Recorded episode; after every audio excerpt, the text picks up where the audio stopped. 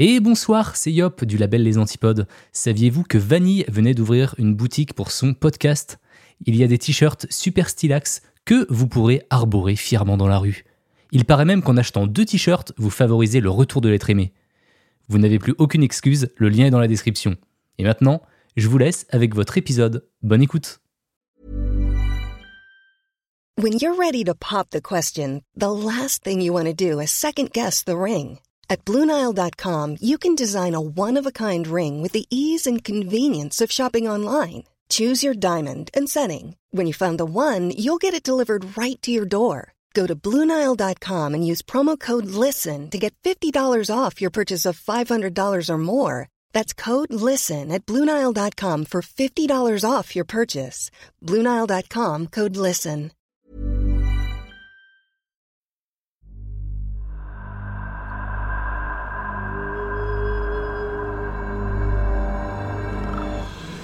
Vous écoutez C'est creepy.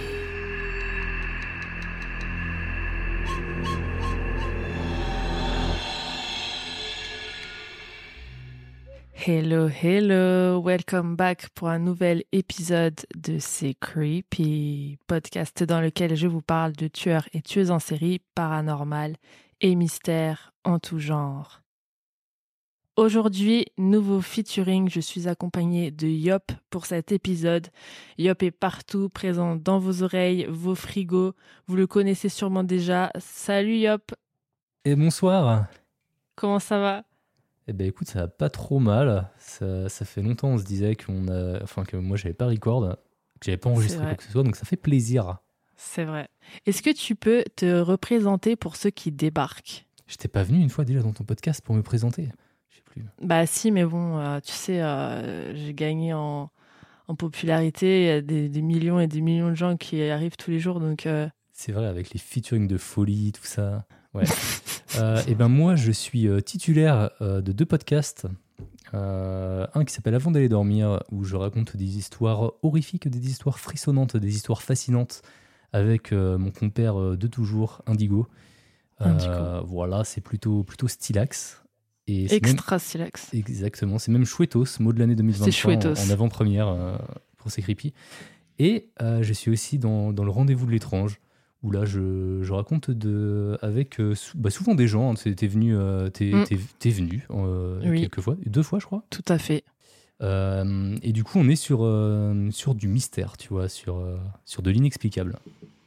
Et c'est c'est en live sur Twitch. Et on a fait une émission récemment. Donc euh, voilà, il faut aller écouter ça tout de suite.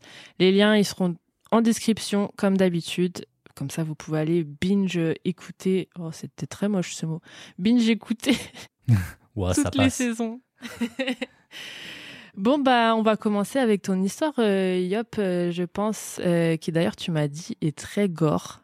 Et ben ouais, justement, ouais, c'est un peu une histoire un petit peu différente de ce que j'ai l'habitude de traiter dans mon podcast. On est bien sur une affaire criminelle, tu vois, Ouais, mais il n'y a pas de mystère à proprement parler. ok. Alors, on, sait qui a commis le crime, on sait comment il a été commis, on sait qui est la victime. Ouais. Et du coup, je me suis dit que j'allais faire un tour chez toi parce qu'en fait, elle est bien dégueulasse et tu vois, elle colle bien avec ton podcast. Bah, C'est parfait Mais alors. tu vois, tu, tu- tu vois, par contre, il y a- pas, il y a quand même une petite part d'inexplicable, selon moi. C'est, euh, Oh. c'est euh, la psychologie, la psychologie humaine. Ouais. Comment peut-on commettre euh, quelque chose comme ça, quoi? Comment c'est possible humainement de faire ça Donc, bah, je vais vous dire hein, ce qui s'est passé. Euh, c'est une affaire qui n'a pas été extrêmement médiatisée. Euh, je je suis pas sûr que tu en as entendu parler. Tu me diras si c'est le cas. Bah, de ce que tu m'en as dit pour l'instant, euh, ça me dit rien du tout. Donc, euh, Ça te parle verra. pas Bon, bah, très bien. Ouais. Et ben c'est parti. c'est parti. Petite musique creepy. Let's go. L'histoire se passe en décembre euh, 2006. Stacy Wilson est une jeune étudiante de 21 ans en dernière année de médecine. Elle travaille au Milton Cato Memorial Hospital dans l'île euh, Saint-Vincent et les Grenadines. C'est une île d'un peu plus de 100 000 habitants située dans la mer des Caraïbes et membre du Commonwealth. Stacy économisait depuis des années et elle venait enfin de réunir l'argent nécessaire pour faire un voyage à l'étranger. Mais bon, comme tu t'en doutes, le 11 décembre 2006, le destin en a décidé autrement. Donc avant d'aller plus loin, je, voulais quand même, je voudrais quand même mettre en garde un petit peu là, les auditeurs, parce que là, les deux prochaines minutes, là, Ça va vraiment être la partie où je vais décrire l'agression. Ok. Euh, ça pourrait peut-être euh, heurter certaines personnes sensibles, j'en sais rien. Enfin, je pense que tes, tes auditeurs sont habitués, mais euh, Ils sont habitués, mais bon, voilà. voilà, tout le monde est averti. Exactement. Accrochez-vous à votre canapé, Accrochez-vous à votre slip. votre siège de bus, comme je dis, euh, et puis euh, c'est parti. C'est parti. Vas-y. Donc, Stacy, donc on est le 11 décembre 2006. hein. Stacy venait de terminer son shift à l'hôtel. Alors, elle a entrepris de, rentrer chez elle. Elle est montée à bord euh, d'un bus au départ de la station Leeward Bus Terminal. Alors que le bus allait démarrer, un homme est soudainement entré à bord avec un couteau à la main, dont l'étiquette d'ailleurs euh, du prix était encore attachée. Il s'est approché de Stacy et a commencé à la frapper devant les autres passagers horrifiés. Elle a tenté de sortir du bus en grimpant une fenêtre, mais son agresseur a commencé à lui taillader les jambes. Elle a cependant réussi à s'échapper et elle s'est réfugiée sous un autre bus. Mais malheureusement, son agresseur l'a retrouvée et l'a tirée du véhicule en lui agrippant les chevilles avant qu'il lui coupe complètement la main droite. Alors qu'elle était sur le point de se relever pour tenter de fuir à nouveau, il a finalement commencé à la taillader au niveau du cou jusqu'à ce que fatalement bah, sa tête se détache de son corps. Alors là, on était en pleine journée, il y avait des centaines de personnes qui étaient présentes ce jour-là et qui ont assisté à cette scène d'horreur. Et euh, ça s'est malheureusement pas arrêté là. Euh, le tueur a ramassé la tête coupée pour embrasser le visage de Stacy avant de la rejeter au sol. Ouais, ouais, je t'avais prévenu Ah. hein, je t'avais prévenu. Non, non, putain. Après ça, il a laissé tomber son, son couteau. Il s'est mis à genoux en plaçant ses mains derrière sa tête. La police est arrivée peu après pour arrêter l'homme, qui saluait maintenant la foule, euh, tranquille, tu vois, alors qu'il était escorté par les autorités. Quelle horreur.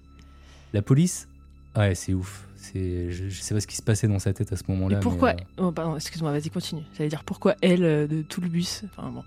Vas-y, continue. Eh ben, on va y arriver, t'inquiète. Euh, ouais, la police a dû ensuite disperser la foule afin de sécuriser la scène de crime. Et bah, du coup, le spectacle qui avait été laissé par, par l'homme, c'est-à-dire le corps inerte de Stacy, sa tête située 5 mètres plus loin, et sa main est également à 6 mètres du corps. Donc voilà, pour ceux qui ont suivi jusqu'ici, euh, je suis, désolé hein, pour, pour l'horreur de la scène, mais c'est réellement ce qui est arrivé ce jour-là.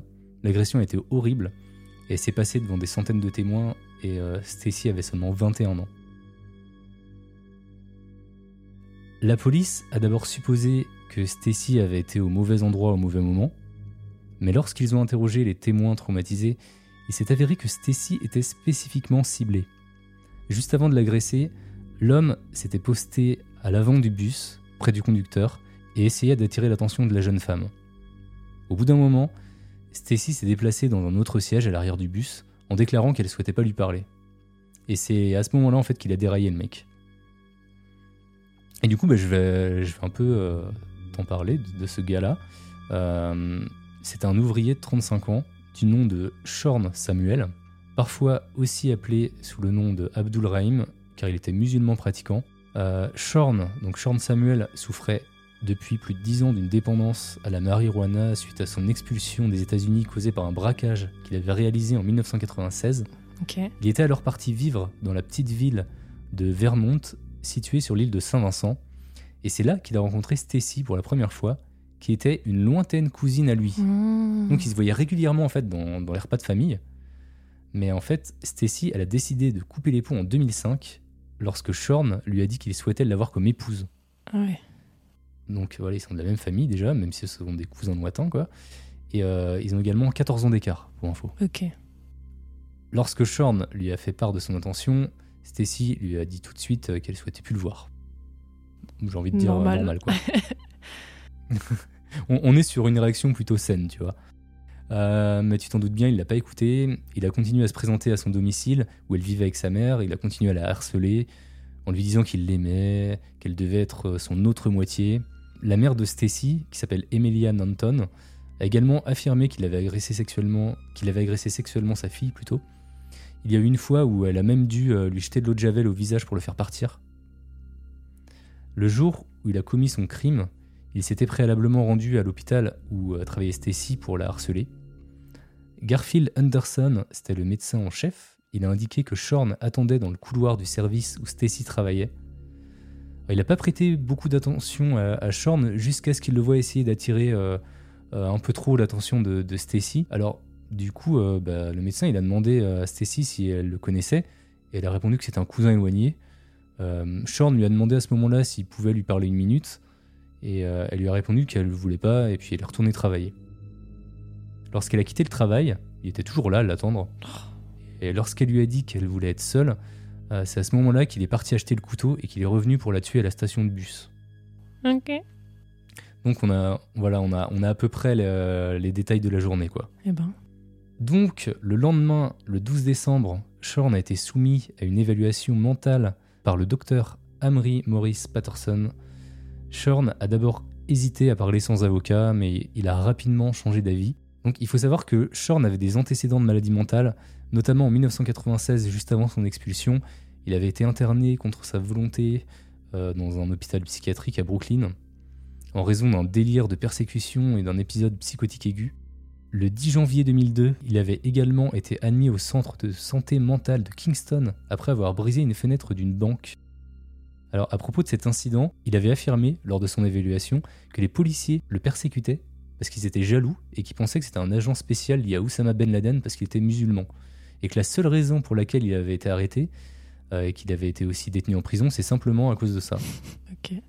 Malgré ce témoignage, le docteur Maurice a affirmé qu'il était alerte et sain d'esprit lors de l'entretien. Donc, tu vois, c'est. Ah. Attends, répète. Je crois que j'ai pas compris. T'as dit alerte et saint d'esprit? Bah, c'est ça. En fait, tout le truc, c'est de savoir s'il est fou ou, euh, ou sain d'esprit. Parce que tu vois, ça va changer tout le jugement, quoi. Ouais, oui, bah oui. Mais euh, tu vois, tu peux très bien être sain d'esprit et, te faire passer pour un fou. Oui, c'est vrai. C'est vrai, oui. Quand tu veux absolument euh, essayer de. de bah, de pas avoir une, la peine maximale, quoi. C'est vrai. Donc voilà, euh, si on revient à notre affaire, ça a été l'un des meurtres les plus euh, choquants de l'histoire de l'île de Saint-Vincent et ça a indigné tout le pays, Tu m'étonnes. compris bien sûr la, bah ouais, la communauté musulmane aussi de l'île qui a rapidement euh, rompu tous les liens avec Shorn et qui a présenté ses condoléances euh, à la famille de Stacy. L'opinion publique a été outrée et avant même la première comparution, elle exigeait qu'il soit pendu publiquement sans aucune forme de procès. Bah, même pas un procès, bam, pendu quoi. Ok. Donc, euh, le premier jugement euh, de Shorn devant le tribunal a eu lieu le 21 décembre et une foule en colère attendait à l'extérieur du palais de justice l'arrivée de Shorn.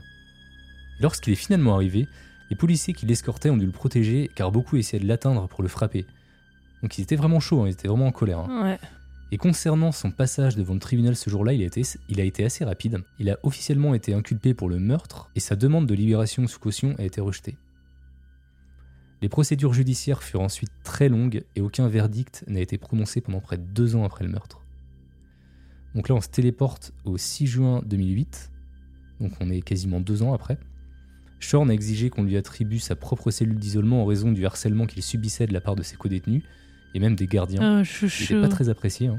Au tribunal, il, faisait tout pour ralentir le procès. Il interrompait les procédures à la moindre occasion. Il demandait des, euh, à nouveau des documents parce qu'il avait déchiré les siens. Euh, il a exigé plusieurs fois de changer d'avocat parce que euh, le sien l'aurait menacé.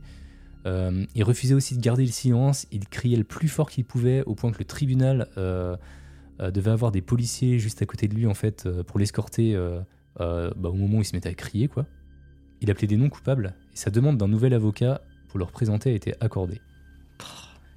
Sa prochaine comparution devant le tribunal a eu lieu le 16 septembre et elle a également dû être écourtée à cause de sa conduite et sa tenue vestimentaire non appropriée. Alors j'ai pas trop, euh, j'ai pas trop eu de détails sur sa tenue vestimentaire, qu'est-ce qu'il portait ce jour-là? Euh, Est-ce qu'il était genre euh, juste euh, pas bien, je sais pas, En slip. en slip, ouais, j'en sais rien. Bah, a, priori, a, a priori, il venait quand même de, de la prison, donc il serait pas sorti comme ça, quoi. Ah, mais si, attends, attends, attends, attends, j'ai la suite. Alors, lorsqu'un officier lui a demandé de remettre bien en place ses vêtements, il l'a juste regardé sans rien dire, et a également refusé d'entrer dans la salle. Donc, l'affaire a donc été ajournée, et Shorn a été replacé en détention provisoire. Le procès a finalement commencé en octobre, et l'accusation a appelé 12 témoins à la barre qui ont tous attesté du comportement de Shorn et de la façon dont il a agressé Stacy.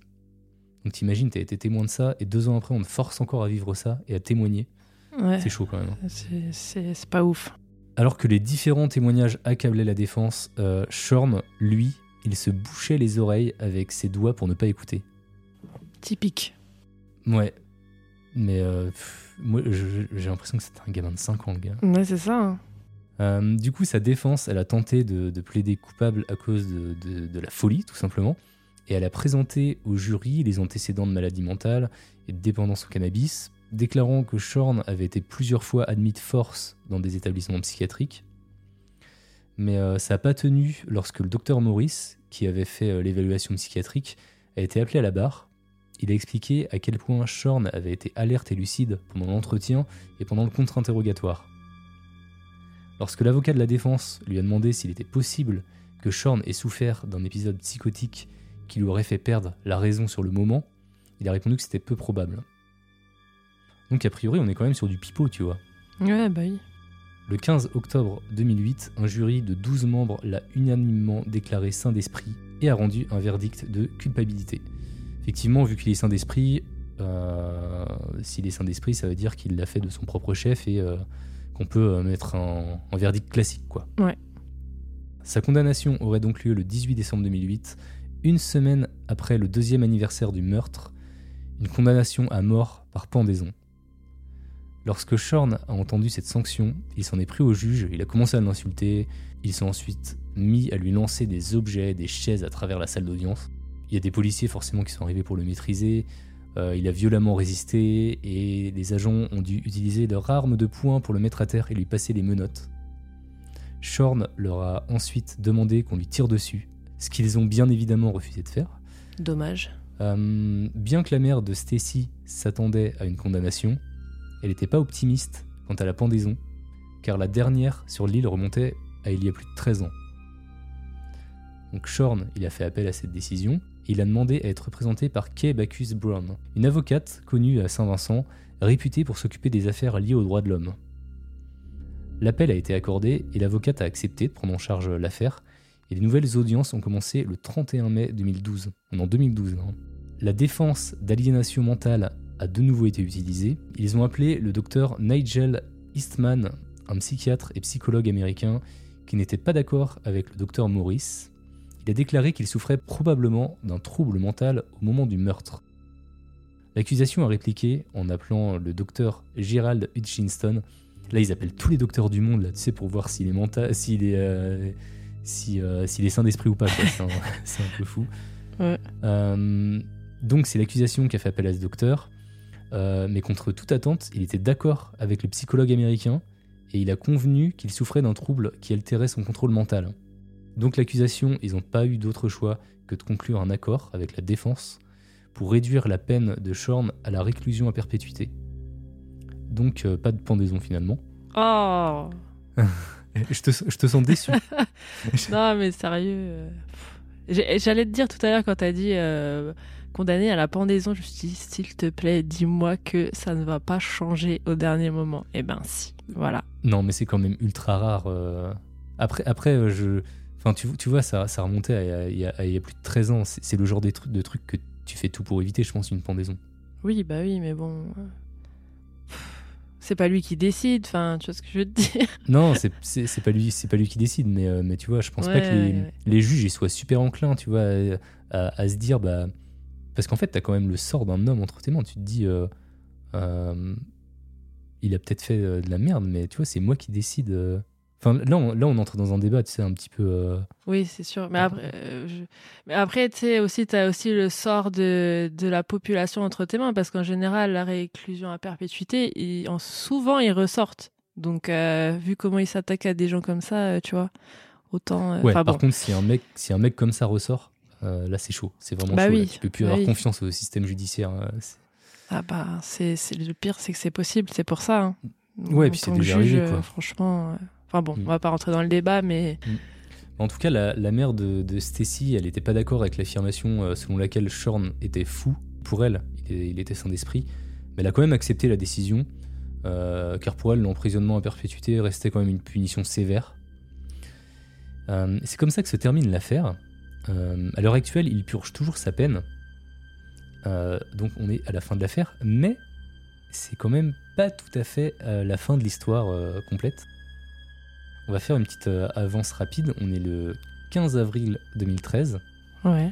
Euh, la, la police de Brooklyn, à New York, a reçu un, un appel d'un d'un jeune homme de 19 ans déclarant que sa mère et son beau-père s'étaient battus toute la nuit et que ça avait dégénéré. Que sa mère avait tiré sur son beau-père et que lui, donc le fils, s'était échappé à ce moment-là en sautant par la fenêtre. Des agents de la NYPD sont arrivés et ont trouvé le, le- le père, donc Jason Peters, il s'appelait, âgé de 33 ans, mort dans une, dans, la- dans une mare de son propre sang, dans le couloir. Ils sont ensuite entrés dans la chambre et ont trouvé la mère, Rosette, une officier de la NYPD de 43 ans. Alors je, je le prononce à la française Rosette, je sais pas comment. Ro- Rose- Rosette Donc elle, elle était allongée dans son lit, elle venait de se tirer dessus. Juste à côté, son autre enfant, euh, Dylan Samuel, il était juste âgé d'un an, il était allongé à côté d'elle, il avait également subi une, subi une blessure par balle mortelle. La police a trouvé deux notes de suicide expliquant qu'elle avait tué l'enfant pour éviter qu'il se retrouve à la charge de son fils de 19 ans. Oh. On sait cependant pourquoi elle avait tué son mari. Certains spéculent euh, que ce serait peut-être lié à un cas d'infidélité, mais on n'a a vraiment aucune preuve. Euh, les officiers et collègues euh, du coup de la NYPD ont par la suite déclaré qu'il n'y avait aucun indicateur comme quoi Rosette avait des problèmes. Et là, tu vas me dire, mais, mais c'est quoi le rapport Ouais, entre c'est cette mais affaire c'est- c'est quoi le rapport? Ouais, mais qu'est-ce qui se passe? Je ne comprends plus. Euh, eh bien, le nom de famille de Rosette, Rosette, eh bien, c'est Samuel. Rosette Samuel. C'est la sœur de Sean Samuel, qui avait tué Stacy 7 ans plus tôt. Mon Dieu. Mais ok. Bah non, mais alors là, il y a, y a pas, y a plus de saint d'esprit là. Là, tu te dis, il y a peut-être un truc dans la famille quand même. Bah hein. oui. Mais déjà quand, déjà quand tu dis euh, oui, euh, il est saint d'esprit, euh, sa mère, la mère de la victime pense qu'il il est saint d'esprit. Non, il est pas saint d'esprit. On coupe pas la tête des gens comme ça dans des bus. Franchement. Bah, sauf si t'es juste un tueur de sang-froid, tu vois. Ouais, mais enfin, je sais pas comment. Tu sais, ça arrive à tout le monde un mauvais jour. Qu'est-ce que ça veut dire saint d'esprit aussi? Qu'est-ce qu'on met dans la case? À un moment, t'es plus saint d'esprit quand tu fais ça, du coup. Enfin non, bref, c'est vrai.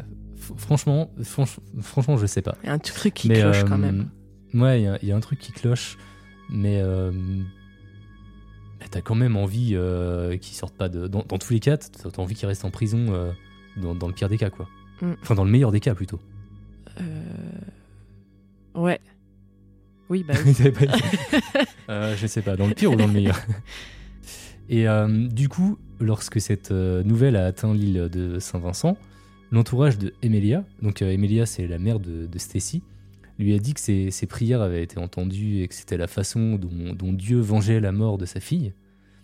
Et, euh, là, je vais, terminer mon histoire par la, la sage parole d'Emilia qui a répondu euh, qu'elle n'avait jamais fait de telle prière et que chacun était responsable de ses propres actes. Voilà. Voilà. Bah oui. Pas mal, t'en penses quoi?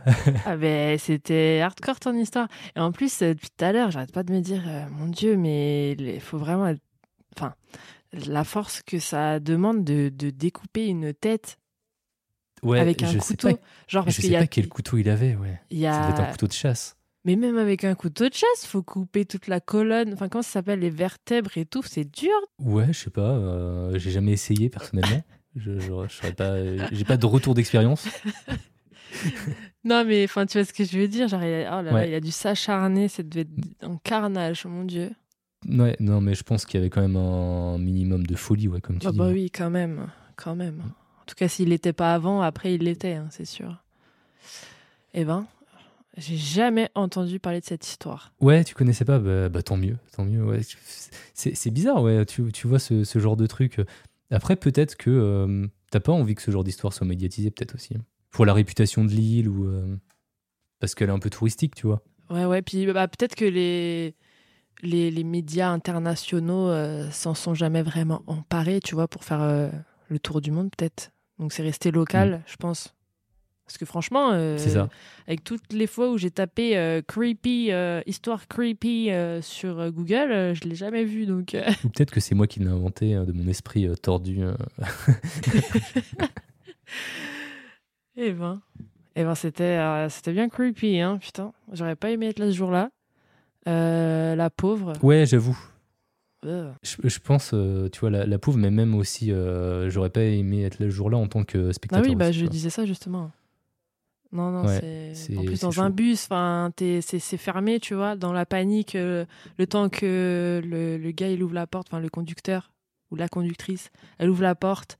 Mm. Euh, ah, tu dois être... ah, ça doit être horrible. Tout le monde. Ah, non, non, non, je peux pas y penser. Et en pleine Ah journée, quoi. En Oh. pleine journée. Elle finissait son, son shift parce qu'elle avait dû bosser euh, la nuit ou Mm. le matin, tu vois. Mon Dieu. Enfin, c'est chaud. Eh ben, merci pour cette histoire. Eh bien, de rien. Ah non, elle est ouf. J'es- J'espère que, que la tienne est un peu moins gore. Ah, la hein. mienne est moins gore, oui. La mienne. euh, en fait, là, on a inversé nos rôles, je crois. Tu nous as trouvé une histoire creepy et dégueulasse à raconter, euh, comme je fais d'habitude. J'ai fait mon quota Voilà, pour l'année. c'est ça. Et moi, je t'ai trouvé euh, une histoire mystère, Bah, une histoire du style le rendez-vous de l'étrange. On va parler d'une histoire Ah, bah, cool. à moitié non résolue. Et voilà. Très bien. Bon, bah, c'est parti. Alors, je commence. Vas-y. Alors, donc moi, je vais parler de l'affaire super chelou de Joyce Carol Vincent. Est-ce que tu la connais? Pas du tout. Ça se passe au Royaume-Uni, plus précisément à Londres en 2006, dans un bâtiment de logements sociaux. Enfin, là-bas, ils, appellent ça des bedsites. Et ça consiste le plus souvent en un petit studio avec une petite kitchenette et des parties communes pour les habitants. Ils partagent des salles de bain ou autres, euh, ça dépend. Et ce bâtiment en particulier, il accueillait surtout des personnes victimes de violences domestiques.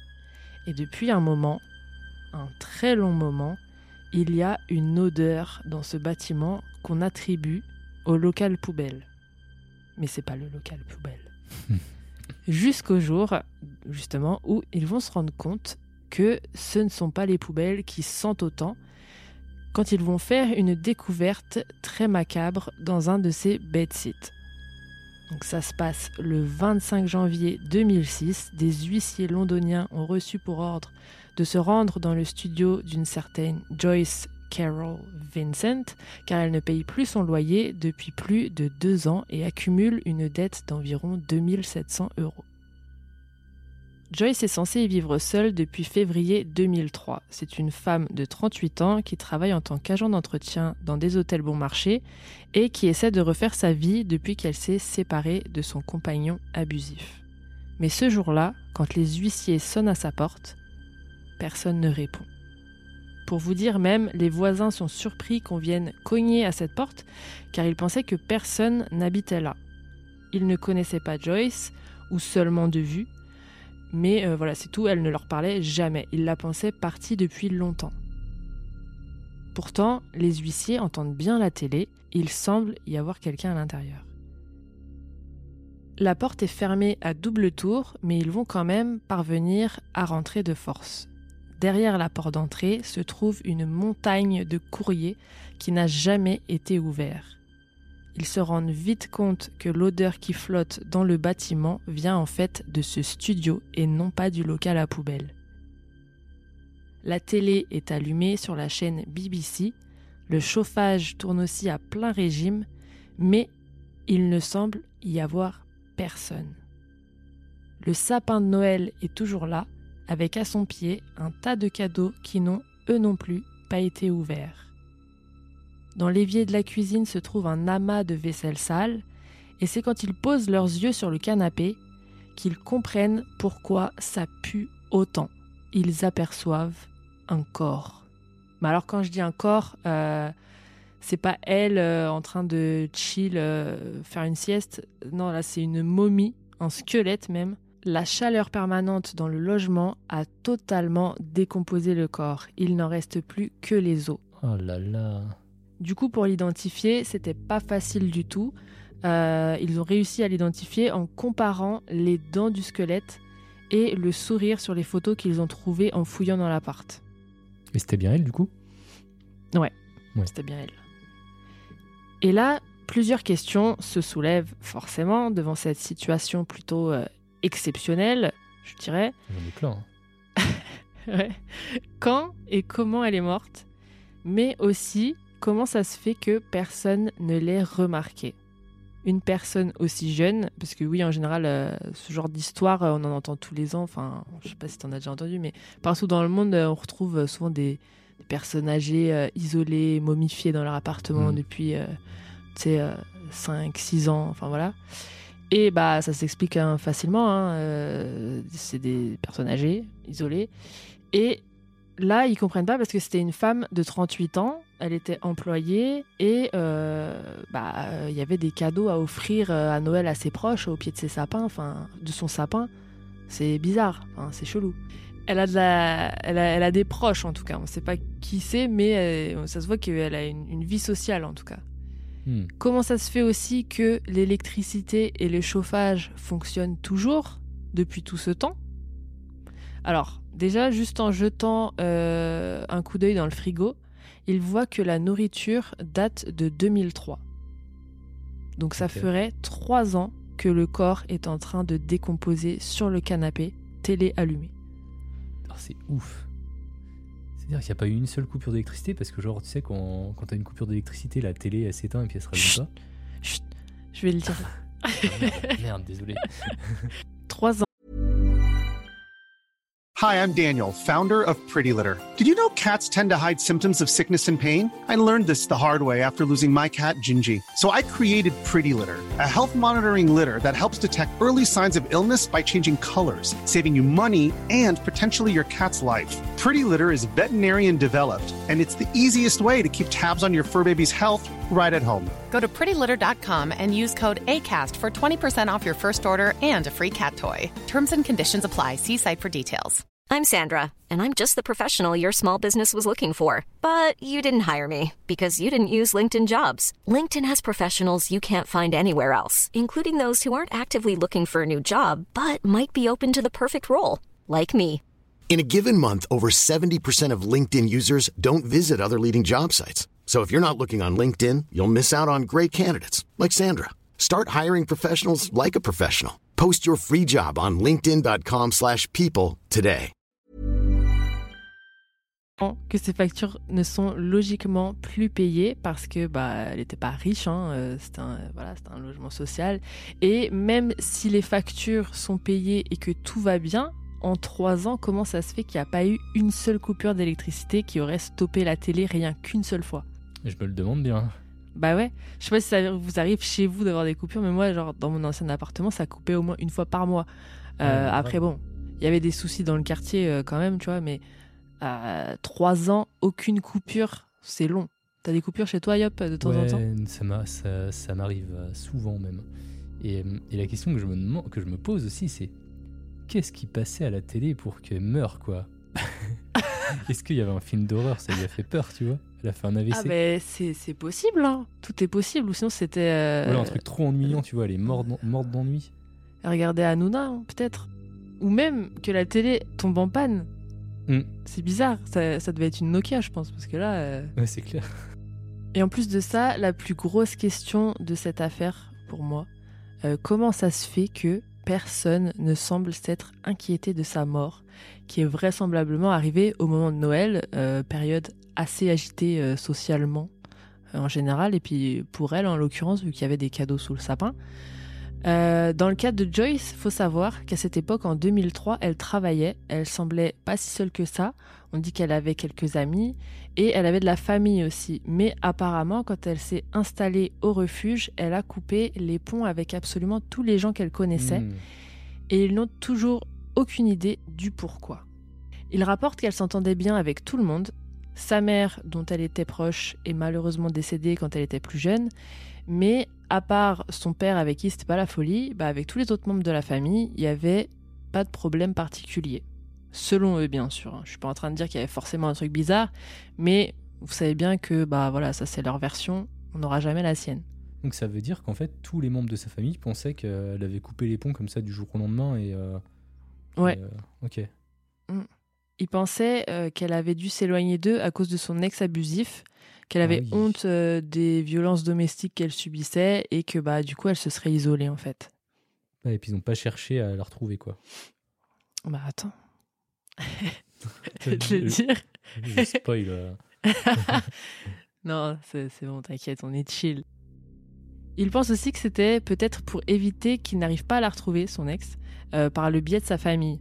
Du coup, ils l'ont laissé Hmm. tranquille. Ils étaient un peu inquiets, ils pensaient à elle, ils se posaient des questions. Mais euh, voilà, ils ont continué leur vie et ils ont respecté son choix. Il n'y a pas plus d'infos euh, ou de détails concernant sa vie de famille, donc j'ai pas grand chose à vous dire là-dessus. J'ai juste lu sur Wikipédia que quelqu'un de lié à l'enquête, j'en déduis que ce sont des enquêteurs, ont dit à propos de sa famille que c'était une gentille famille, très aimante, euh, que des gens très très très gentils, euh, donc pour eux, rien de suspect par rapport à la famille. Ouais, à partir du moment où tu es une famille très aimante, tu te, tu te soucies un peu euh, si euh, ta fille ou ta sœur ou euh, je sais pas, ou ta, ta nièce elle donne plus de nouvelles, quoi, non? Je sais pas. grave. Après, franchement, encore une fois, qu'est-ce que ça veut dire ça concrètement? Pour moi, perso, ça veut rien dire du tout.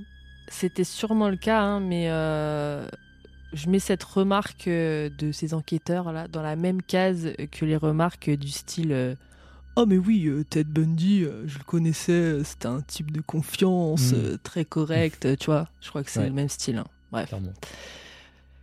Je prends aussi euh, avec des pincettes le témoignage de ses amis de l'époque qui disent que Joyce était quelqu'un qui changeait souvent de vie, du genre à déménager ou démissionner sur un coup de tête dès que quelque chose ne lui plaisait pas dans son environnement. Ouais, il se trouve des excuses en fait pour être des mauvais amis, quoi. Mais arrête de spoiler mon épisode je, te connais trop, Vanille, ça y est. Ils disent qu'une simple dispute avec un de ses collègues et hop, elle déménageait à l'autre bout de la ville. Euh, ils disent aussi, je sais pas comment ils savent ça, euh, qu'elle ne répondait pas au téléphone quand sa sœur appelait, ses sœurs appelaient, et qu'elle n'avait pas son propre cercle d'amis. Elle fréquentait surtout les gens qu'elle rencontrait sur son chemin, des collègues, des colocs et euh, les amis de ceux-ci euh, qu'on lui présentait. Mm. Mais pas d'amis vraiment proches à elle. Ils la décrivent sinon comme quelqu'un de très avenante, euh, très attirante, euh, pleine de vie et de projets pour l'avenir, blablabla. Bon, ils sont bien gentils, les amis, de nous dire ça, euh, comme tu dis, mais à entendre, à entendre ça, on dirait qu'ils se cherchent euh, bah, une excuse à se donner pour ne pas s'être inquiétés de sa soudaine disparition, Clairement. ou alors bah, ils devaient euh, pas être si amis que ça au final. Et puis, euh, ils disent qu'ils lui laissaient des messages et tout, machin, sur son répondeur. Mais tu sais, au bout d'un moment, ton répondeur, il est full. C'est vrai Et aussi. ça- tu dois normalement avoir un message comme quoi le, le répondeur est, est rempli et que tu peux plus laisser de message. Après, je sais pas s'ils laissaient des messages, ils appelaient Ouais. en tout cas. Et, et apparemment, elle décrochait pas euh, son téléphone quand. Enfin, il remarquait que ses sœurs l'appelaient et elle, elle euh, décrochait Mm. pas. Voilà. Du coup, je pense que c'est sûrement le cas. Il devait pas être si proche que ça parce que euh, elle aurait passé un court séjour à l'hôpital, deux jours, pour traiter un ulcère. Et quand on lui a demandé de remplir un formulaire et d'indiquer le nom et le numéro de téléphone d'un de ses proches à contacter en cas de besoin, elle a écrit le nom de son banquier. Voilà, comme Ah si oui. elle connaissait vraiment personne d'autre sur Londres euh, depuis le temps qu'elle y habite. Donc, euh, coup dur pour les amis. Enfin, surtout pour elle. Après, franchement, ça se comprend. Moi-même, quand j'étais à l'étranger et que je venais d'arriver à la banque, euh, on me demandait un contact, je mettais euh, un peu des gens au pif, je mettais mon manager, quoi. Je, je le connaissais à peine, mais voilà, quoi.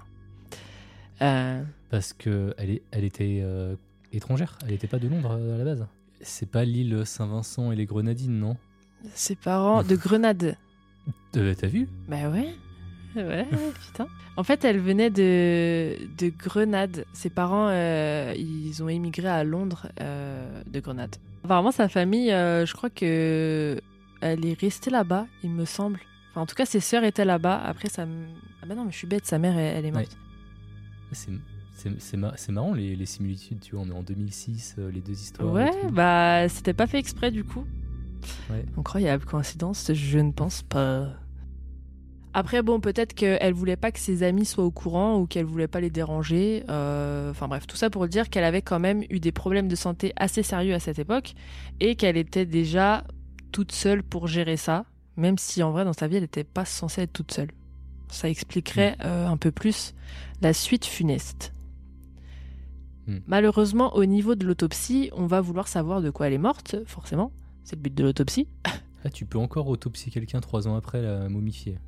Ben. Il ne fait plus rester grand chose quand même. hein. Ouais, c'est- bah non, euh, il, ouais, il devait pas rester grand chose. Mais je pense que l'autopsie, ça se fait à- au, au moment que tu veux, non? Ouais, mais tu vois, plus t'attends, euh, moins t'as d'indices, quoi. Bah, en tout cas, il faut une, une inspection. Bah, si, l'autopsie, c'est pour euh, euh, déterminer la cause de la mort, non? Bah oui, c'est pour déterminer la cause de la mort, mais tu sais, quand ça fait trois ans que t'as un corps momifié devant toi, tu vois. Ah, euh, bah, tu peux écrire euh, cause de la mort. euh, Décès. Cause de la mort, décès. je ne sais pas. tu sais, des fois, ils écrivent euh, on ne sait pas, mais voilà, quoi, faut qu'il y ait un papier officiel. tu vois. oui, bah de fa- de toute façon, oui, effectivement, euh, quand t'as un corps, euh, tu fais un minimum d'analyse, quoi. Donc euh, voilà, l'autopsie, ça donne pas grand-chose. Le corps était vraiment trop décomposé pour relever quoi que ce soit. Ils trouvent Hmm. pas de traces pouvant évoquer un acte criminel, donc ils en concluent qu'elle est sûrement morte euh, de cause naturelle. Et ils vont même, euh, je ne sais pas comment, suggérer une crise d'asthme euh, sur des poumons du coup non existants. Ils sont forts. Hmm. Je pense qu'il restait Ouais. plus les poumons. hein, il restait pas grand chose. c'est des tissus mous, euh, je crois que c'est parti en premier, hein, les- ces trucs-là. Enfin bon. Ils étudient quand même la piste criminelle, ils fouillent ses affaires, examinent la scène, mais dans l'appartement, ils ne constatent rien de bizarre. La porte était bien fermée à double tour. Il n'y a pas de traces de lutte, rien de spécial à déclarer. Surtout que tout était resté dans son jus, donc s'il y avait quelque chose de suspect, euh, bah, logiquement, il l'aurait vu, ou euh, le tueur même lui-même, il aurait pu venir nettoyer ou bouger les choses sur la scène. Enfin, il avait le temps, quoi. En trois ans. euh. Est-ce qu'on a des nouvelles d'ailleurs de son ex-petit ami abusif Euh, bah attends, je vais te le dire un peu plus tard. Très bien, merci. Personne n'est rentré en trois ans, bien qu'il y avait une odeur épouvantable. Et un voisin dit même qu'il apercevait des cafards à la fenêtre de Joyce, mais bon voilà, ça l'a pas plus inquiété que ça. Euh, puis vous imaginez tout l'hiver et tout l'été, il y a le chauffage, le corps a dû décomposer super vite, tous les jus ont été absorbés par le canapé, et oh, ça devait bien Ah, sentir. Il, il devait faire 40 degrés l'été dans l'appart. Euh, donc voilà, cafard et tout le reste. euh, Je sais pas pourquoi ils ont fait une fixette sur le local à poubelle. Je pense qu'il devait, il doit bien puer lui aussi en fait de base. Ouais. C'est pour ça que. Ouais. Euh, et justement pour ce qui est de la télé, du chauffage et du loyer qui continuent de tourner et qui sont payés quasiment en totalité sur une durée de trois ans, bah, ils expliquent ça par le fait que avec les aides sociales, son loyer qui était déjà assez bas a toujours été couvert en grande partie. En fait, ça lui payait la moitié jusqu'au moment où bah, elle payait plus l'autre moitié et le loyer a commencé à s'accumuler en impayé. Hmm. Euh, puis ensuite, les aides ont fini par baisser au fil du temps et c'est là que ça s'est remarqué et que les huissiers ont été appelés pour s'occuper du dossier. Et c'est seulement à ce moment-là que le complexe de logement a décidé de la faire expulser officiellement. Ouais, ok. Euh, voilà, après, bon, c'est un peu confus pour moi ces explications. Je vois pas trop comment, euh, à part si elle avait de l'argent de côté, après c'est possible, hein. je vois pas comment les loyers se sont. euh, comment les loyers se sont passés si elle devait en payer la moitié et qu'elle la payait plus. Ouais. Euh, Ouais, T'avais sûrement des virements instantanés, mais au bout d'un moment, tu sais, le, le solde était trop bas pour. Bah oui, c'est ça. Ouais. Mais, mais c'est fou quand même. hein. Elle avait pas, elle avait, elle avait pas de travail, hein, on est d'accord. Si, si, elle était agent d'entretien dans des hôtels, Bah, femme Mais de chambre. Coup, euh, du coup, quand même, euh, au travail, ils ont bien vu qu'elle venait pas, quoi. Oh, mais je crois qu'ils en avaient rien à faire. hein. Ouais, je vois ça, ouais. C'est, ouf. En fait, ouais, tout simplement. hein. Bah après, tu sais, dans les tafs, euh, quand tu commences, euh, souvent quand tu viens plus, ils se disent Oh, ça y est, elle a abandonné celle-là, euh, on va en trouver une autre et puis on s'en fout, quoi, tu vois. Eh ben, ça se trouve, tu vois, elle a genre une rupture conventionnelle parce qu'elle venait plus, et puis tu vois, elle a eu plein de thunes, et puis ça a pu payer ses loyers. Bah, peut-être, peut-être aussi. hein. Bah, malheureusement, j'ai pas trouvé d'infos euh, concernant son compte en banque pour savoir si effectivement il était euh, chargé un peu ou pas. Mais en tout cas, ça se serait passé comme ça pendant longtemps. Tout s'est payé tout seul sans problème jusqu'à un moment où les paiements euh, sont plus passés. Et puis l'électricité et le chauffage, pareil, ça a été pris en charge parce qu'ils appellent l'oubli de dette. Euh, ce que pour ma part, je ne comprends pas non plus. hein. Quand tu payes plus, à un moment, on te coupe forcément ton contrat et on te fait une mise en demeure. Et après, peut-être tu as un oubli de dette euh, sur les Ouais. sommes dues, si tu le demandes, tu vois, que tu n'as pas les moyens ou je sais pas quoi. Euh, ou si les huissiers parviennent pas à récupérer la somme auprès de toi, mais en aucun cas tu gardes les services ouverts gratuitement comme ça pendant tout ce temps. Enfin, bizarre. Bah ouais, bah ouais, ça doit être différent, euh, je pense, de l'autre côté de l'Atlantique. Ouais, sûrement. Ma théorie, c'est aussi peut-être qu'il y avait euh, peut-être des accords avec le refuge, genre euh, c'est évident que c'était des personnes en difficulté. Donc si jamais via l'adresse, peut-être ils voyaient que c'était des factures, que les factures passaient plus, peut-être euh, ils étaient moins regardants, plus cléments, je sais pas, enfin tu vois. Et par Atlantique, je veux bien sûr dire la Manche. En tout cas, euh, bah, c'est comme ça que ça marche en France en général. Peut-être qu'en Angleterre Ouais. c'est différent comme tu dis, Euh, mais mais je sais pas hein, parce que quand même j'y ai pensé. J'ai habité au Royaume-Uni, au, oh là, au Royaume-Uni. Et euh, fallait se déplacer à l'épicerie pour faire euh, le top-up, ça s'appelle, genre euh, payer tes recharges d'électricité et de chauffage sur une carte, tu sais, comme une carte bleue, là, une carte en plastique. Ah ouais? Et ensuite, euh, la glisser dans ton compteur pour que ça fonctionne. Tu vois, genre tu lui dis, mettez-moi 20 euros dessus, tu vois. Puis après, quand il y avait plus rien sur la carte, fallait y retourner. Et Donc, tout le monde faisait ça? Ouais, tout le monde faisait ça. Enfin, moi, nous, on faisait ça dans la maison dans laquelle, euh, la maison que je louais. Donc, euh, enfin, je sais pas, c'était courant apparemment. Comme aller payer ses sacs poubelles euh, en, en- en Mm. même temps, fallait que tu ailles les payer tes sacs poubelles. Enfin, payer une taxe de sacs poubelles, c'est pas acheter des sacs poubelles, tu vois ce que je veux dire. Fallait payer. Ouais, ouais, ouais, Bref. carrément, ouais. Anyways. Après, bon, comme j'ai dit, peut-être que ça se passait pas comme ça dans le bedsite. Peut-être que c'était une copropriété ou un bail du style où tu t'occupes pas de tes factures. euh, je sais pas quoi. Tu vois, on n'a pas de détails là-dessus, c'est dommage. Pour expliquer ça, parce que c'est bien, mais c'est à dormir debout leurs explications là. Ça s'est payé tout seul, c'est pas coupé. euh, non, moi je crois pas. Euh, puis un autre fait troublant, comme tu nous as euh, dit tout à l'heure, Yop, bah oui, il semble qu'elle avait un nouveau copain à cette époque. Mm. Donc c'est aussi très louche que ça l'inquiète pas plus que ça de pas avoir de nouvelles. Par contre, quand même, faut noter que les sœurs de Joyce vont aller à cette époque, quand même, euh, jusqu'à engager un détective privé pour la retrouver. Et pas très bon. hein. Il va retrouver son adresse. Ah, si, si, il va même. retrouver son adresse. Et elles vont lui envoyer des lettres. Elles vont lui envoyer un bon tas de lettres, une cinquantaine, euh, celles qui seront retrouvées d'ailleurs par Ouais. terre derrière la porte.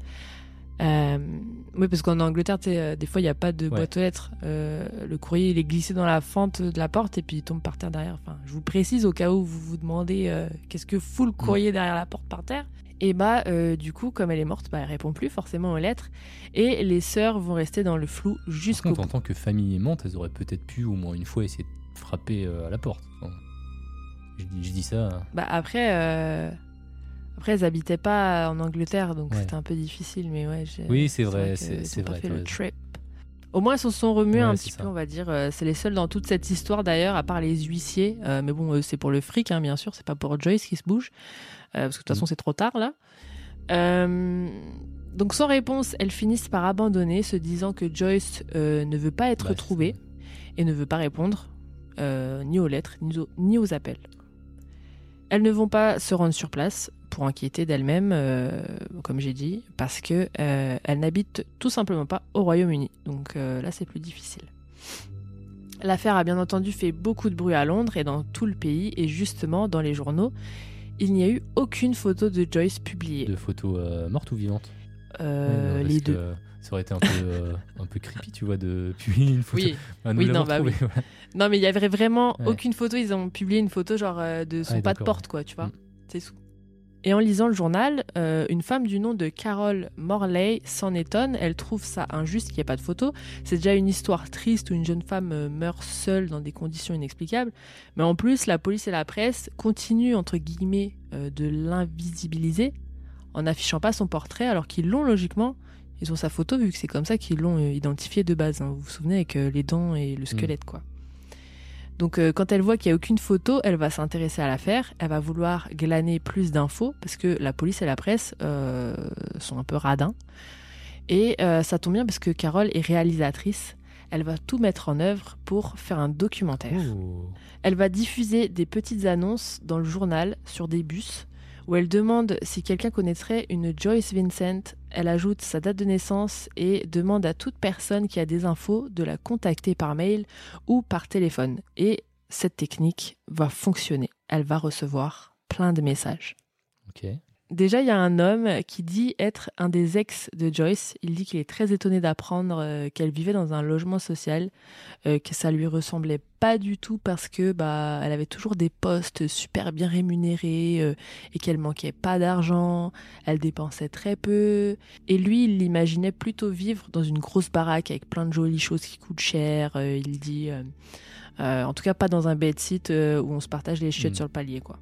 Il dit que c'était une très belle femme et il va le lui prouver à Carole en lui donnant la première photo qu'on aura de Joyce à ce moment-là. Enfin, le public en tout cas, hein, parce que la police a déjà la photo. Et euh, j'ai regardé le documentaire qu'elle a produit et euh, bon, franchement, je vous le recommande pas. Euh, Ah, trois quarts, c'est un peu du vent. Ils ont invité des gens euh, qui la connaissaient, des collègues, une ancienne coloc, euh, ses ex, etc. Ils les ont assis devant une caméra chacun à leur tour pour parler un peu d'elle et de comment ils ont appris cette histoire. Et puis dans le docu, ils ont aussi pris une actrice qui ressemble à Joyce pour jouer des petites scénettes de sa vie euh, selon les témoignages de ces gens-là. Euh, mais bon, à part dire qu'elle nettoyait jamais sa salle de bain parce que c'était une flemmarde euh, et parler en longueur de sa vie de famille, de sa relation compliquée avec son père, il n'y a pas beaucoup de détails par rapport à sa fin de vie et du pourquoi ils n'étaient pas là pour elle. Je parle des, des gens qui témoignent dans le documentaire là, ils sont bien gentils de venir, mais pourquoi vous étiez pas là au, moment où il fallait quoi c'est un peu la honte. Moi, à leur place, je, je serais même pas allé voir, euh, enfin, montrer ma tête dans le documentaire. Tu vois, t'as fail euh, ta mission euh, de proche, quoi. Après, euh, ils avaient l'air d'être mal un peu, tu vois. Ils Ouais, ont tu m'étonnes. hein. À part le fait, euh, si, si, ils ont, ils ont parlé des dernières fois qu'elle leur a parlé. Bon, alors, c'est pas glorieux, hein, parce que c'était pour, euh, c'était pour leur demander à- de dormir sur leur canapé, parce qu'elle avait des problèmes, mais elle voulait pas parler des problèmes, tu vois. Donc, ils savaient qu'elle qu'elle avait des problèmes, elle a disparu, et puis, bah voilà. Ils reviennent après pour le documentaire, quoi, en gros, euh, tu vois ce que je veux dire. Donc, c'est Ouais. pas, c'est pas glorieux. Euh, un de ses ex dit d'ailleurs qu'elle avait même euh, vendu son ordinateur tellement elle avait besoin d'argent. Et euh, il en était très étonné. Et je pense que euh, ça, bah, du coup, c'était le moment où elle cherchait une solution pour quitter son ex abusif, là. Ouais. Et donc, elle devait sûrement avoir besoin d'argent pour déménager dans le bedsit. Donc voilà, personne l'a aidé. Enfin, je sais plus ce qu'il a dit. Il me semble qu'il a dit qu'il avait dû l'aider ou je sais plus. Je- franchement, je sais plus. J'ai- plus. Je- franchement, j'ai failli m'endormir. Donc, tu ne recommandes pas ce documentaire, hein, on est d'accord. Non, je ne recommande pas ce documentaire. Je suis désolée, euh, Carole. Donc voilà, tous les amis interrogés, euh, ils disent euh, qu'ils étaient tous surpris. Ah, choc, surprise Qu'elle soit femme de ménage. Ils avaient l'habitude de l'avoir travaillé pour des grosses entreprises où elle gérait des gros comptes. Et puis là, du jour au lendemain, ils la voyaient partir au travail en tenue de femme de ménage et ils les ont pas compris. Enfin, je sais pas. En fait, dans ce documentaire, euh, ils se foutent la honte, en vrai, j'avoue. Ouais, non, mais s'ils s'intéressaient un peu à elle, peut-être qu'ils auraient compris, tu vois. Ouais, bah ouais, c'est ça. Mais leur excuse, c'était, faut pas s'embrouiller avec elle parce qu'après, elle va déménager à l'autre bout, de- bout la ville, quoi. Tu vois. Hmm. Puis elle, elle a, il, enfin, il semble qu'elle a pas tenu à leur expliquer non plus. Donc, ils savaient pas trop ce qui se passait dans sa vie, euh, mais ils savaient quand même qu'elle traversait quelque chose. Voilà. Euh, et puis, j'imagine aussi que euh, les cadeaux qu'elle avait emballés au pied du sapin, ils étaient possiblement pour eux parce qu'on dirait qu'il y avait personne d'autre dans sa vie à ce moment-là, quoi. Ouais. Il n'y avait pas de nom écrit dessus, hein, donc euh, Ah mince, on ouais, saura jamais. demander, ça. Non, non, il n'y avait pas de nom, on sait pas pour qui c'était. euh, Je pense pas que c'était pour sa famille ou ses sœurs, parce que ça voudrait dire que, enfin, fallait qu'elle les envoie par la poste plutôt, plutôt qu'ils les mettent au pied de son sapin. Mm. Euh, donc voilà. Mais bon, c'est dingue quand même parce que ça montre bien que euh, elle s'attendait pas à mourir d'un coup. Ouais. Euh, pers- personne le suspectait non plus. Elle avait ses cadeaux de prêt, elle devait sûrement être invitée quelque part pour Noël. Peut-être même que euh, la fête, elle aurait dû se faire chez elle, je sais pas, peut-être. Euh, mais alors pourquoi personne, aucun de ses amis ou collègues ne s'est inquiété de ne pas la voir pour Noël et de ne pas recevoir leurs cadeaux? C'est incroyable. C'est ça. Moi, moi on m'offre pas de cadeau, j'appelle les flics. Ou tu l'appelles en mode juste pour te plaindre. Bah mon cadeau, euh, mon cadeau quand même. Enfin bref. Euh, puis elle avait son nouveau copain aussi à l'époque. Comment c'est possible de rater que ta meuf elle vient de crever sur son canapé? Enfin pardon, Non, mais... mais quand même, un effort quoi. C'est- n'importe quoi. C'est assez ouf. En, en vrai, ton histoire, elle est ultra triste. Mais grave. Elle, a Elle rien est ultra triste, Ton histoire, elle euh, est triste. Ouais, mais ça reste quand même un mystère. Peut-être qu'il y a eu un Ouais. meurtre, peut-être qu'elle a été Mhm. retrouvée. euh, Ah, le meurtre, tu merde. crois pas, par contre. Ah bah attends, peut-être qu'il y a eu un meurtre, peut-être qu'elle a été retrouvée par son ex ou tuée par son nouveau. Euh, c'est quand même étrange de pas retrouver son identité d'ailleurs à son mec. À Ouais, le meurtre, celui. euh, Le, meurtre, je t'avoue- je t'avoue, j'y crois pas parce que tu vois, la, la porte, elle était fermée à double tour de l'intérieur, de toute façon, non? Écoute, on va en parler juste après. D'accord, très bien. Encore une fois. non mais je pense à tout. T'as jamais écouté mon podcast ou quoi? Jamais, pas une seule fois. Euh, C'est quand même étrange de pas euh, retrouver son identité à celui-là, euh, son mec là, son nouveau mec, parce que bah il y, avait des téléphones portables à l'époque. Euh, elle devait lui envoyer des SMS ou des mails sinon. Enfin, Ouais. normalement il devrait y avoir une, une trace de lui quelque part, ne serait-ce qu'une trace de pneu même dans ses chiottes. Enfin, je sais pas. Mais après peut-être qu'elle cachait aussi quelque chose. Peut-être que tu vois. Après, encore une fois, j'ai pas les détails de la scène, enfin de l'appartement. Genre, ils disent que la porte est fermée à double tour, ok. Mais est-ce qu'il y a vraiment les clés sur la porte ou elles ont été retrouvées Ouais, quelque part dans l'appart? Parce que si elles sont sur la porte, ok, ça prouve que c'est elle qui l'a fermée. Mm. Et ça laisse moins la place à un meurtre. Mais si les clés, par exemple, elles sont retrouvées dans sa chambre, bah, n'importe qui qui avait un double, il a pu rentrer et refermer derrière lui avant de partir. Ouais, c'est sûr, c'est sûr. Voilà. Ça, même, change tout à l'affaire quand même. Mais bon, ça serait précisé, je pense. La police nous l'aurait dit. Ouais, et puis à un moment donné, je sais pas, dans, ils, ils ont fait une autopsie. euh, je veux bien croire que tu vois, la- le, truc, la- le corps était momifié.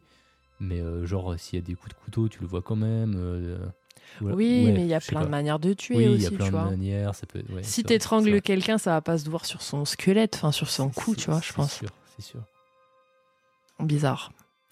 Euh, mais moi, moi, personnellement, je pense qu'il y a quand même une grande part de possibilité pour un meurtre. Parce que surtout Ouais. dans ses conditions de vie, elle a dû changer de vie rapidement, se cacher d'un ex, couper les ponts avec sa famille, euh, sûrement à cause de lui en plus. euh, elle cache beaucoup d'infos à ses amis, il semble. Enfin, elle survit un peu, tu vois ce que je veux dire? Et comme par hasard, c'est à cette période de sa vie qu'elle meurt, dans d'étranges je- circonstances. Je pense qu'elle avait quand même une histoire un peu, un, peu chelou, avec sûrement bah, du coup le, euh, son ex abusif euh, qui devait quand même lui mener à la vie, la vie dure. Donc il y a peut-être quelque chose. Mais après, tu disais aussi Ouais. qu'elle avait des, des petits problèmes de santé. Euh, bon, après, Oui, normalement, aussi, un, ulcère, un- un ulcère, c'est pas trop grave, tu vois. euh, Ouais, bah ouais.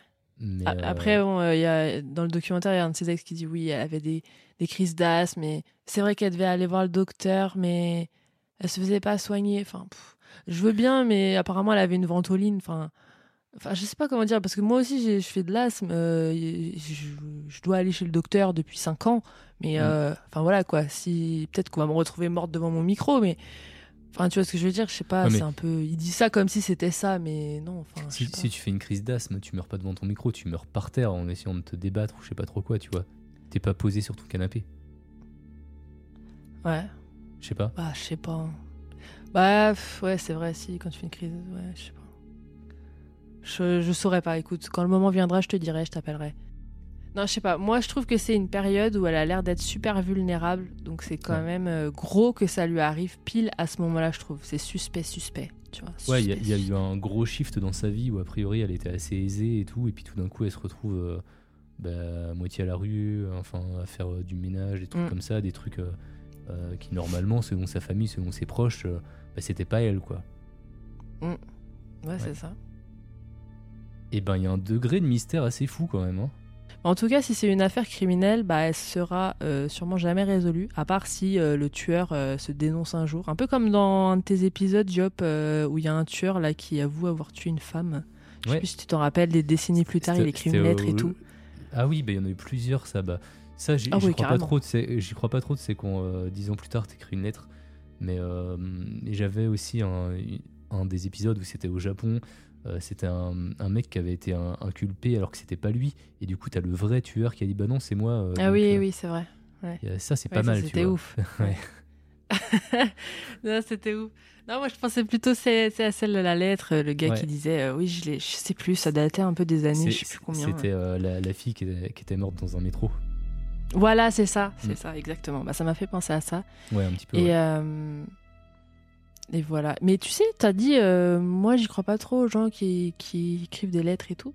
Mais tu sais que l'autre jour, j'ai vu un truc euh, sur TikTok, ça disait, euh, ah, vous vous rendez pas compte le nombre de gens qui, sur leur lit de mort, dans les EHPAD, etc., qui nous avouent des meurtres Ah ouais. et tout. Et ouais. Parce qu'en fait, ils ont peur de. Le jugement en fait, dernier. Non, mais même pas. Enfin, oui, de ça, mais en, en fait, euh, bon, ça, on va parler un peu de, d'ésotérisme. Euh, en gros, euh, ils disent que, tu sais, les, les personnes âgées, avant de mourir, souvent, elles voient des, des proches. Mm. juste avant de mourir, hein, tu vois. Mm. Et il y en a justement qui voient les personnes que, à qui elles ont, bah, qu'elles ont tué, tu vois, ou elles ont fait Ouais. des, des trucs pas nets. du mal, quoi. Ouais. Et du coup, ben, elles le disent aux autres, enfin, elles le disent aux leurs infirmières ou quoi. Et euh, voilà, il y avait une. Oh mon dieu, il faudrait que je la raconte cette histoire, mais je me souviens plus très bien. bah voilà, c'était l'histoire de, de Joyce, euh, vraiment triste. Vraiment Ouais. très triste, ouais. Franchement, euh, c'est compliqué, tu vois, de, de finir sa vie comme ça. hein. Et donc, du coup, toi, tu penses pas du tout à un meurtre? Non, franchement, je pense pas. hein. Après, tout est possible, hein, Tout, tout est possible, mais, mais tu vois, je, je voyais bien, euh, elle était allongée sur le canapé en train de regarder sa télé, elle a, elle a fait une crise d'asthme, elle a fait, je sais pas, un, un AVC ou un truc comme ça, ou alors, euh, je sais pas, il y a un film d'horreur, un truc qui lui a fait peur, j'en sais rien, tu vois. Mais, Hmm. euh, mais je serais d'ailleurs très curieux de, de savoir quel programme elle regardait euh, à ce moment-là. Ouais. Bah, écoute, on saura jamais.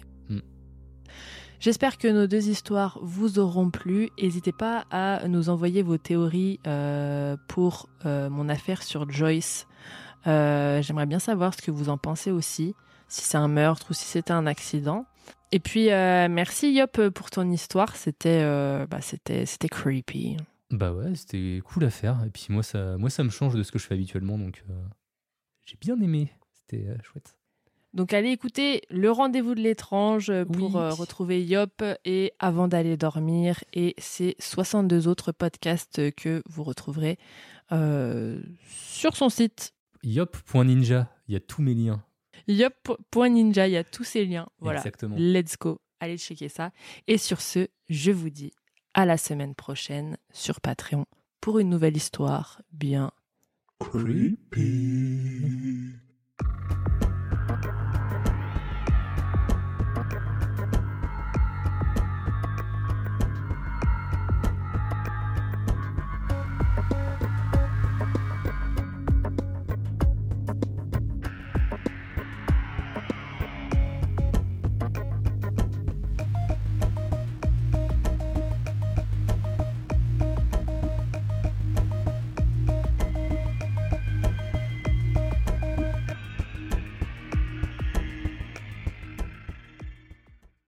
encore là Envie d'écouter plus d'épisodes de C'est Creepy Une douzaine d'épisodes exclusifs t'attendent sur mon Patreon. Ouais, une douzaine.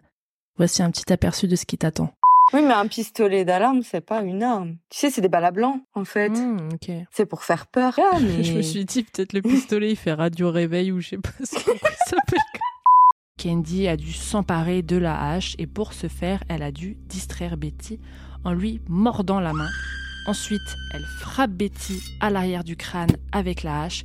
Sauf qu'à l'époque, ils sont pas très très microbes et bactéries. Du coup, Charles décide d'écourter son séjour à Paris et rentre au Glandier le 3 janvier au bout de sa vie, ou plutôt au bout du rouleau de PQ. Et c'est Marie. Vu qu'il y avait des doutes de meurtre, prouvez à tout le monde que ce n'est pas un meurtre, prouvez que c'est un suicide. Refaites les tests, montrez que bah voilà, avec la corde, nanana, lancez le truc par, euh, par-dessus bord. Non, ils ont rien fait. C'est aberrant. Quelle indignité.